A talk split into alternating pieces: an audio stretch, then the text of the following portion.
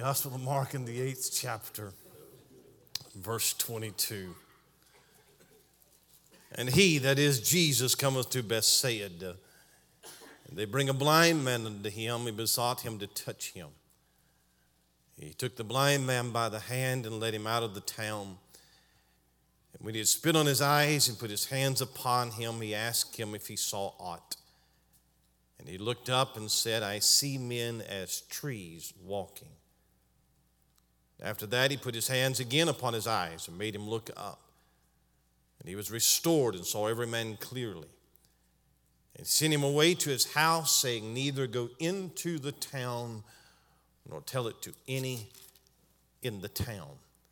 I want to preach tonight for just a little bit on the second touch. The second touch. If you consult a harmony of the Gospels, you'll find that there are 35 named miracles that Jesus performed during his earthly ministry. Of course, he performed hundreds more. In fact, John said that the books could not, the world could not contain the books that should be written of all that Jesus did. But 35 specific cases that you would be familiar with Jairus' daughter and blind Bartimaeus and the man borne of four and the maniac of Gadara. One of the richest studies is to study these miracles. These miracles tend to fall into four different categories. There are miracles of ruling over nature, restoring of health, removing of demons, and raising the dead. And several years ago, I became interested in some of the lesser known miracles, miracles that you don't hear a lot of preaching about. For example, there is a miracle in John 6. In fact, all four gospel writers Talk about the feeding of the 5,000. But there's a similar miracle in Matthew and Mark, and it is the feeding of the 4,000. It's sometimes called the forgotten miracle because we always preach from the feeding of the 5,000. But is it any less miraculous to feed 4,000 as it is to feed 5,000? I know it's a little bit less people, but it's not a whole lot less. It's still a pretty good miracle. Some commentators say that it is the same miracle. There are too many differences for it to be the same miracle. And I believe there's a reason why Jesus would do such a similar miracle so close together. What is significant about the feeding of the 4,000 is where Jesus did it. The difference between the two miracles is that for the feeding of the 5,000 is done to a Jewish audience, the feeding of the 4,000 is to a Gentile audience. Jesus had gone up into Tyre and Sidon, which is Gentile territory, to an area that was called Syra Phoenicia. And one of the lessons that he teaches his disciples with it there is that they have to have compassion on all men. In just a few months, he's going to leave them with a commission, and the commission is to go into all the world and preach the gospel to every creature. But these Jews, these Jewish disciples, are, are, uh, are, are very uh, nationalistic and they look down on Gentiles and they believe that salvation belongs to the Jews and that every creature is going to give them problems. In fact, even in the book of Acts, the Great Commission, the all the world part is the part that, that they struggle with, and they've got to learn that in Christ there is neither Jew nor Greek. and so Jesus takes them into Gentile territory and shows as much compassion on the Gentiles as he does on the Jewish brethren. It is an area of paganism and idol worship, but Jesus still had compassion on those people. And the disciples never questioned if he could feed the 4,000, but would he? And he did. There's a reason for that miracle. I was looking at a miracle today, and I, I was telling Brother Gravely about the feeding or the catching of the fish, and, and where Jesus sent Peter in Matthew 17 to go catch that fish with the coin in its mouth to, to pay a tax. A group of tax collectors had come to Peter and asked him if his master paid taxes or not. And Matthew 17 is very interesting because the chapter begins on the Mount of Transfiguration. The chapter ends with Jesus paying taxes. There's a picture of his glorification and his humiliation in the same chapter. And it's an interesting miracle because it's recorded only by Matthew. It is the only miracle that involves actual money. is the only miracle that doesn't record the results. It says that Jesus sent him to catch the fish. It doesn't actually say that he did. Now, I believe that he did, but I'm just telling you what it says.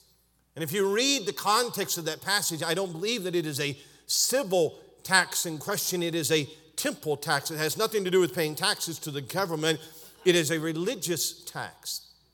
And it goes back to Exodus chapter 30 and verse number 11, where the children of Israel are being numbered or polled every year like a census. And at that census, every male 20 years of age and older was to pay a half shekel tax to the temple for the service of the temple.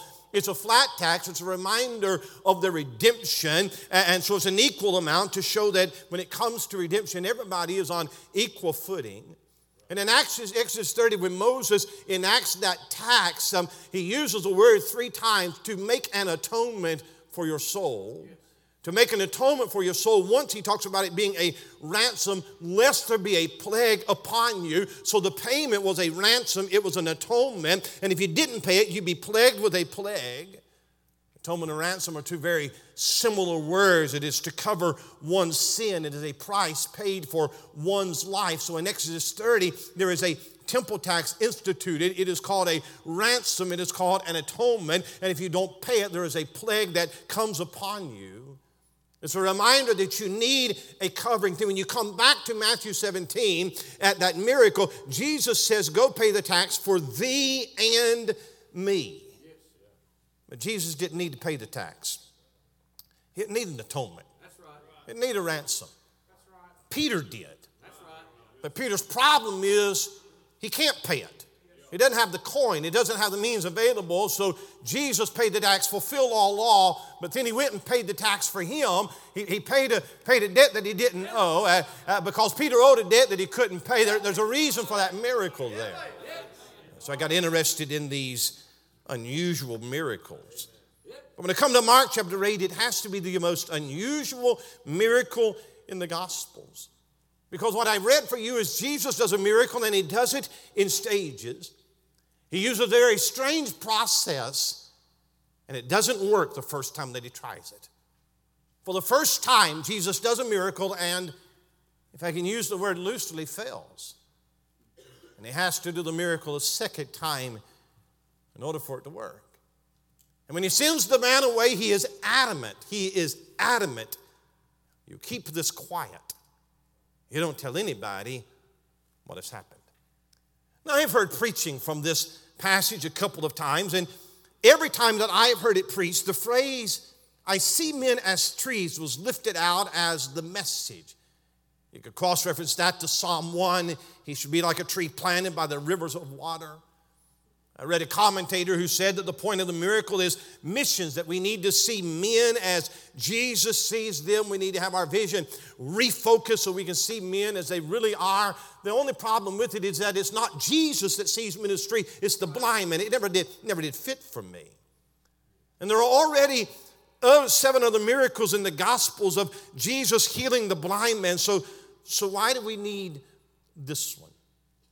And as I study this miracle where the story sits and how it is told and how it takes place, I, I wonder if there is something here more than just a miracle. And sometimes when you read a passage, you don't understand it, read it again. If you don't understand it, read it again. If you don't understand it, read it. Just keep reading it, and eventually the Holy Spirit will shine a spotlight on it and will reveal to you what, what the Lord's trying to say in that passage. When I look at this miracle, I'll give it to you quickly and I'll, I'll, hurry as quick as I can. I, I want you to notice, first of all, and you've got to listen on purpose tonight. This is not camp meeting message, but I think it'll help you. But I want you to notice, first of all, there is a significant background. I, I, I am a, a loner. I, am a hermit type guy. We were talking about that at the table. I, I don't thrive on fellowship. I don't have to have company around me. I, I don't have to be entertained. I enjoy it, but I don't have to have it. To me, a good time is a good book and silence. To me, that is a great time. But I enjoy, I enjoy talking to your preacher because your preacher likes to talk books and preaching and sermon ideas, and we both enjoy. And it's it's a great thrill. It's a great thrill to learn something. He, he and I have that in common.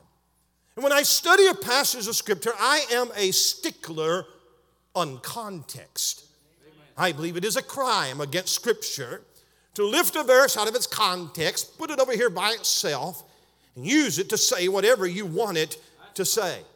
I believe that the geography, the history, the culture, the grammar, I, I believe all of that is important. Every verse in your Bible, except two, has a verse in front of it and a verse before it. And usually those verses have some bearing on the verse in between. There's a context. Each gospel writer writes in his own style. When you read Matthew and Mark, you notice that they tell the same story, but it's a different story. And one of the things that Mark uses in his gospel is repetition. If you're not careful when you're reading through Mark's gospel, sometimes if you're not paying attention, you'll, you'll snap to attention and say, you know, it seems like that I, I, I just read that just a minute ago. For example, here's the layout of Mark chapter 6 and chapter 7. In Mark chapter 6, there is the feeding of the 5,000. And immediately after that, he crosses the Sea of Galilee in a boat. He has a conflict with Pharisees, a conversation about bread, and he heals a deaf man by spittle and laying out of hands. When you come to Mark chapter 8, here's what happens in the chapter there is the feeding of the 4,000. And immediately after, he crosses the Sea of Galilee in a boat. He has a conflict with Pharisees, a conversation with his disciples about bread, and he heals a blind man by laying out of hands and spittle. Now, I don't think that Mark is a poor writer. I think he's an intentional writer.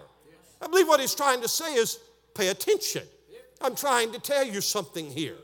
Now, look at the context of this. Back up, if you would, to verse number 14. The disciples had forgotten to take bread. Neither had they in the ship with them more than one loaf. He charged them, saying, Take heed, beware of the leaven of the Pharisees and of the leaven of Herod. And they reasoned among themselves, saying, It is because we have no bread. When Jesus knew it, he saith unto them, Why reason ye? Because ye have no bread. Now watch this. Perceive ye not yet, neither understand? Have you your heart yet hardened? Having eyes, see ye not? Having ears, hear ye not? Do ye not understand? Do you not remember when I break the five loaves among five thousands, how many baskets full of fragments took ye up? They say unto him twelve. And when the seven among four thousand, how many baskets full of fragments took ye up? And they said seven. And he said unto them, How is it that ye do not understand? Here is a conversation between the Lord and the disciples. They think that the subject is bread. He's not giving them baking lessons. When Jesus mentions the leaven of the Pharisees and of, uh, and of Herod, he's talking about something spiritual. He's not talking about physical leaven that they cooked with, but the disciples have missed the spiritual application because they have their minds on physical matters. And I hear the frustration in verse 21 How is it that ye do not understand? That is the point of the entire passage. You disciples are dull of spiritual perception. Now, now, hang on to this thought. Everything's going to build around that, but I want you to see how Mark structures it. There are only two miracles in the Gospel of Mark that are unique to Mark, that are found only in the Gospel of Mark. And both of them are in this context. If you'll back up to chapter 7 quickly, I'm building something. Look at verse 32. They bring unto him one that was deaf, had an impediment in his speech. They beseech him to put his hand upon him. He took him aside from the multitude, put his fingers into his ears, and he spit and touched his tongue. Looking up to heaven, he sighed and said unto him, Ephphatha, that is, be open. And straightway his ears were opened, and the string of his tongue was loosed, and he spake plain. Here is healing a deaf and a dumb man. That is the only place in the Gospels you'll find that miracle. The other miracle that is found only in the Gospel of Mark is the miracle that we're talking about the healing of the blind man. So he heals a deaf man, he heals a blind man. Mark's the only one that tells you about those miracles, and right in the middle of those miracles, you have this conversation that Jesus tells these disciples in verse number 18 having eyes, see ye not? Having ears, hear you not? The lesson is too obvious. He's telling the disciples, You're the one that is spiritually deaf, you're the one that is spiritually blind. There's a context to this. Now pay attention. Pay attention to where the miracle takes place. The greater part of his ministry took place in Galilee, the northern region of Israel. He has been at this point in Galilee close to a year and a half, but the end of his ministry is coming to an end.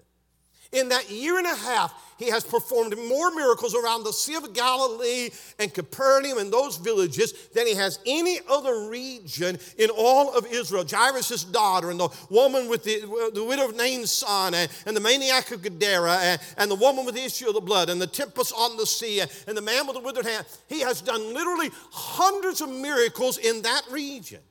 So he's in the regions of Israel that has received more light, more revelation, more signs. If anybody should believe that he's the Messiah, if anybody has enough evidence, it's that man, that, that area. However, they've rejected him.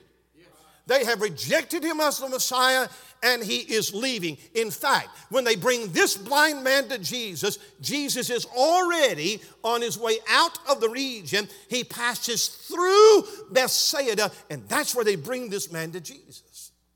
That's very important. Bethsaida was next door to Capernaum.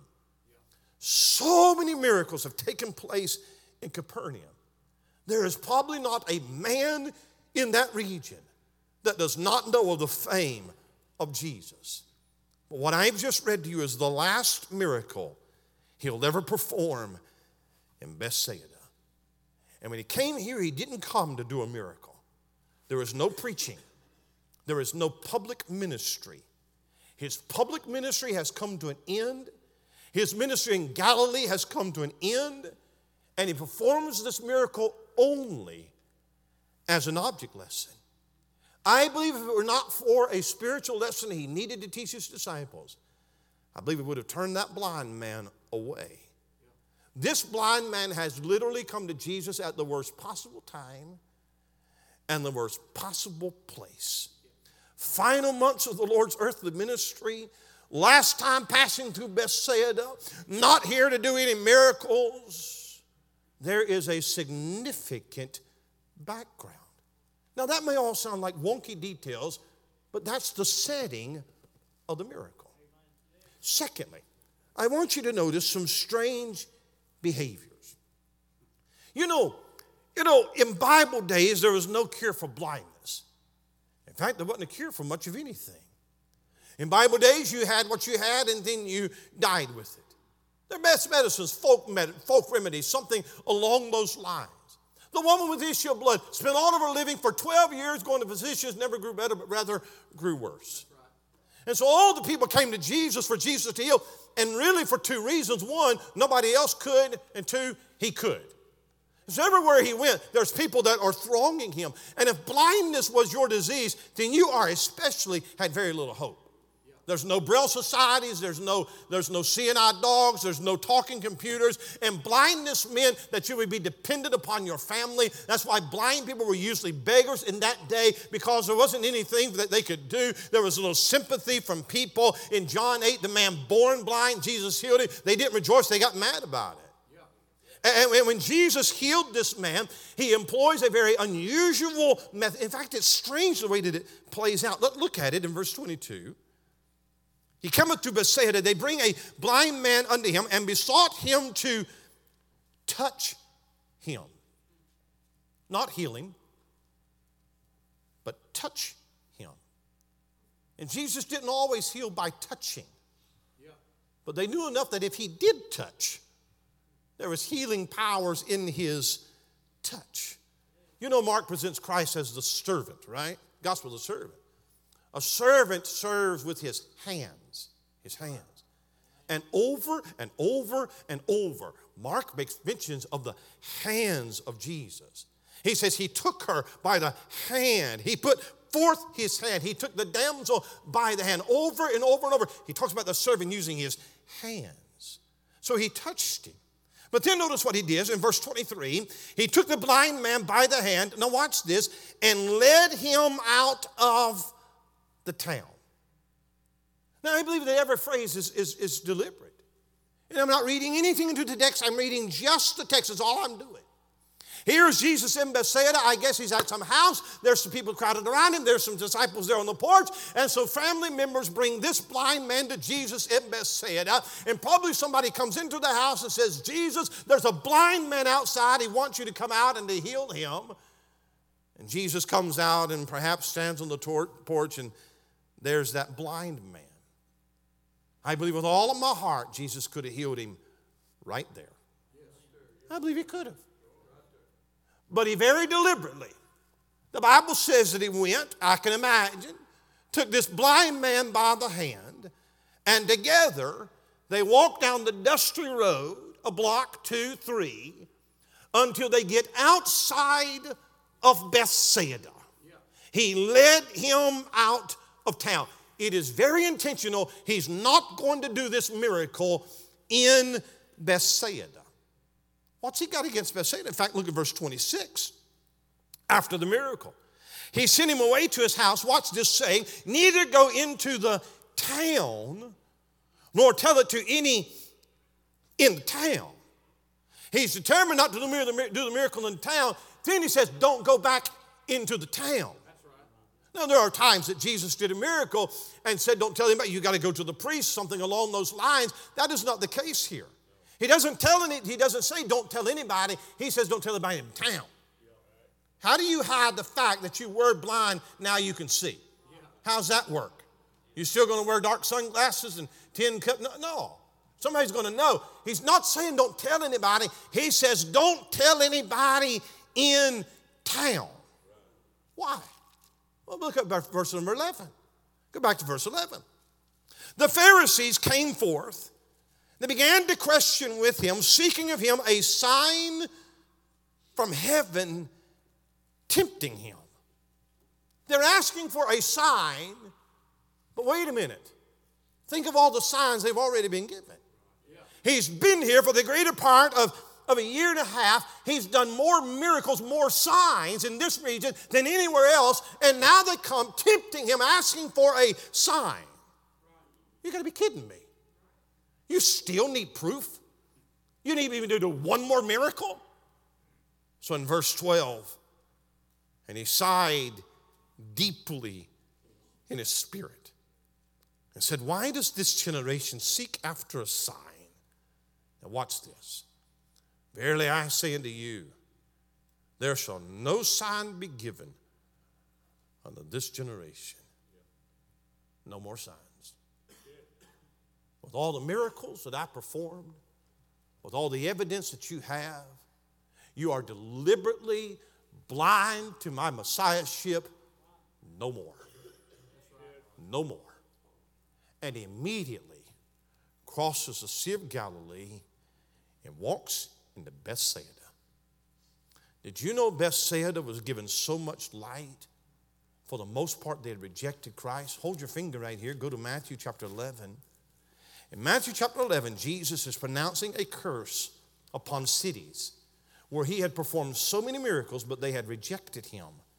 And in Matthew 11 and verse 21, woe unto thee, Chorazin, woe unto thee, Bethsaida. For if the mighty works which were done in you had been done in Tyre and Sidon, they would have repented long ago in sackcloth and ashes. Woe unto you, Bethsaida, if I'd have done those same miracles in you that I, if I'd have done those same miracles in Tyre and Sidon, they would have repented. They would have believed me. But I did all of those miracles in your midst, and you still have not believed me. No more. You want another sign? I'm not giving you another sign. And up walks a blind man. And Jesus says, um, Let's go out of town. I'm not doing it here. But I'll take you out of town. No signs in Bethsaida. Look what he does in Mark 8. He took the blind man by his hand, he led him out of the town. And when he had spit on his eyes, there are three times in the Gospels where Jesus uses spittle to heal. I think I have read every commentator ever written on why Jesus spit. And here's what I've concluded they don't know.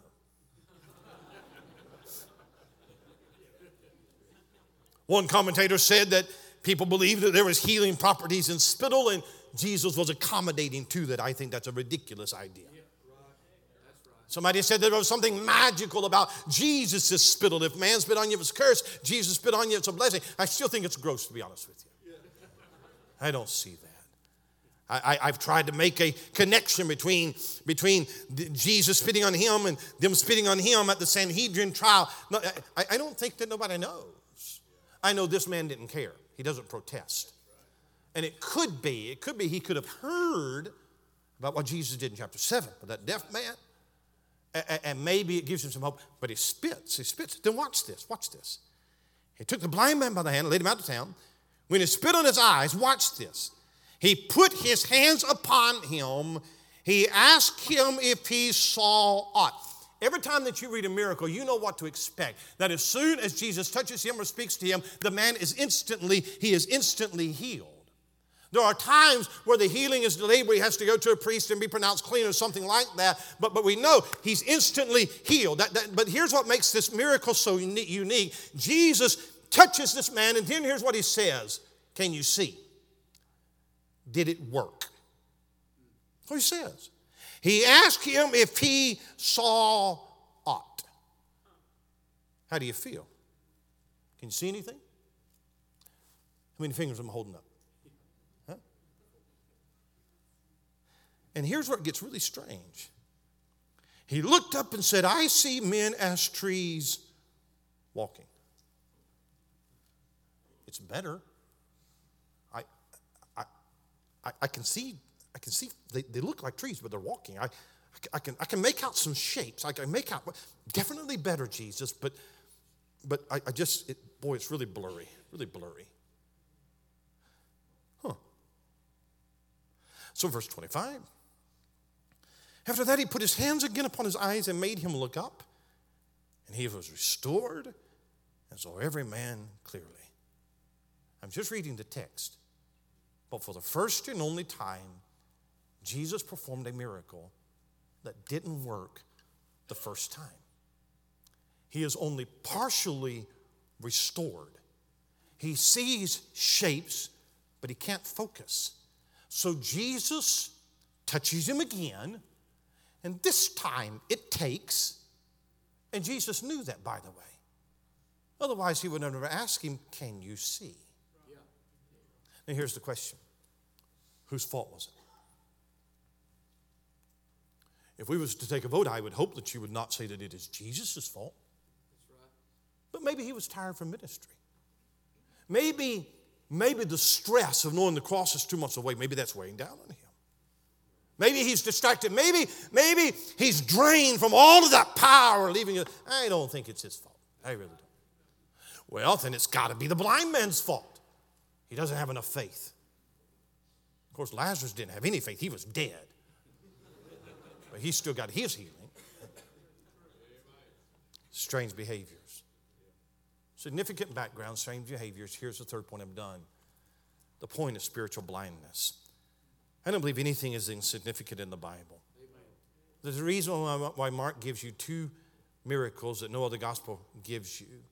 There's a reason why one deals with deafness, one deals with blindness. I, I believe Jesus is giving them an object lesson having ears, ye hear not, having eyes, ye see not. You're the deaf man, you're the blind man. I believe he's telling the disciples, You've been touched by Jesus, you've received spiritual sight, but you don't see clearly. You're the blind man. And what you need is you need a second touch to help you see what you don't see in just a few months, Jesus would go to the cross. He leaves these disciples with the commission to preach the gospel, to build the church. And when he departed, everything is left in the hands of 11 men. He has spent the better part of two and a half years teaching them, even at this late hour. There is so much they don't understand. They still question his death, they still argue over seats of prominence in the kingdom. They still misunderstand so much of what Jesus says. In fact, in this very chapter, Jesus is going to tell them he's going to the cross, and Peter will rebuke him. In this chapter, they've missed so much. And what they need is a second touch. You're the blind man who barely has enough sight to see things, but you don't see clearly. And Jesus takes this man out of town. I'm not doing another miracle in Bethsaida. With all of the signs performed in your presence, you, you still ask for a sign. And he heals this man with two touches, two touches. It's not because he's tired. It's not because he's losing his game. It's not because he's having a bad day. He does it intentionally because I need to teach these disciples a lesson, and it is that you need a second touch from me. And I think that most Christians are that blind man. You remember when you got saved when the light of the glorious gospel dawned upon you? How getting saved was so revealing to you. It was like it was like light dawning on your dark soul. It, was like it was like it was like the, the, the, the scales of blindness being lifted. And that day or that night that you got saved, you had your eyes opened by the gospel. But I'm going to tell you something. There is still so much that you and I don't see. And if you don't see clearly, you'll find yourself buying into a philosophy of this world that is contrary to God's word. And if you don't see clearly, you will make decisions that will take you out of the will of God. And if you don't see clearly, you'll make decisions that will harm your family and lead them astray. And if you don't see clearly, you'll justify things that the Bible condemns. And if you don't see clearly, you'll fall prey to smooth talking false teachers and TV preachers and false doctrines. We, we live in a world of noise.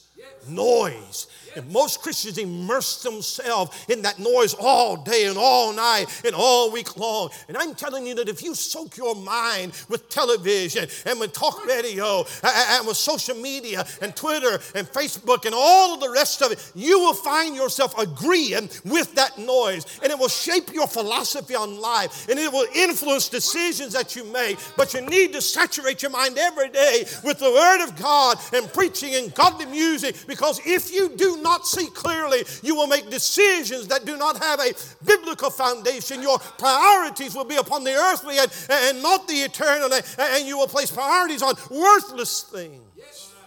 What you desperately need tonight is a second touch. Lord, I, I have a big decision before me, and I'm not sure which way to go. Lord, touch me again. Lord, my children are getting older, and I don't know how to direct their young lives. Touch me again, Lord because I don't always see clearly.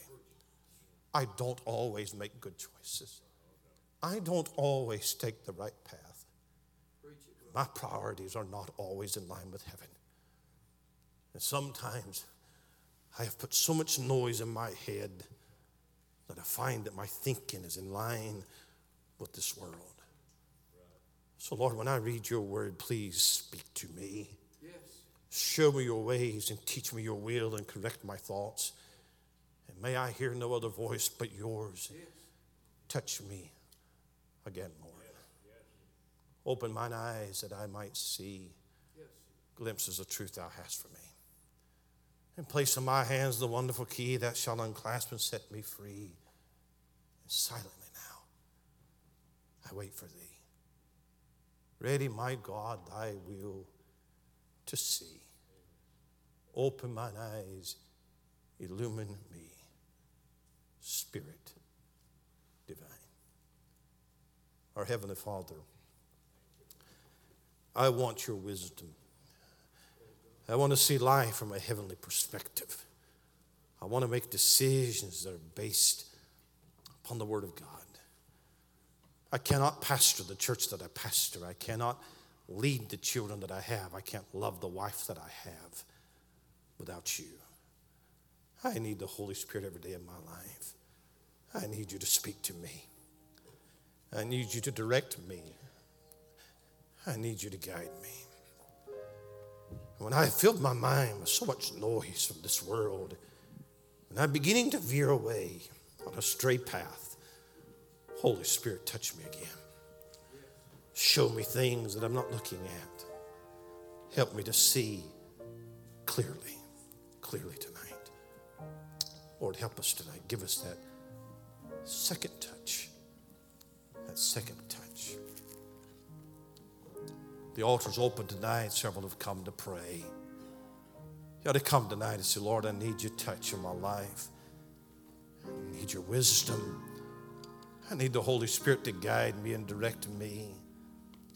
The task that you've called me to is great, too great. The ministry is too much. There's too much at stake. Little decisions have big consequences. So, whether it's in the big decisions, the little decisions, the daily decisions, or the once in a lifetime decisions, I want the mind of God. I want the perspective of heaven. Lord, touch me. Touch me again, Brother Gravely.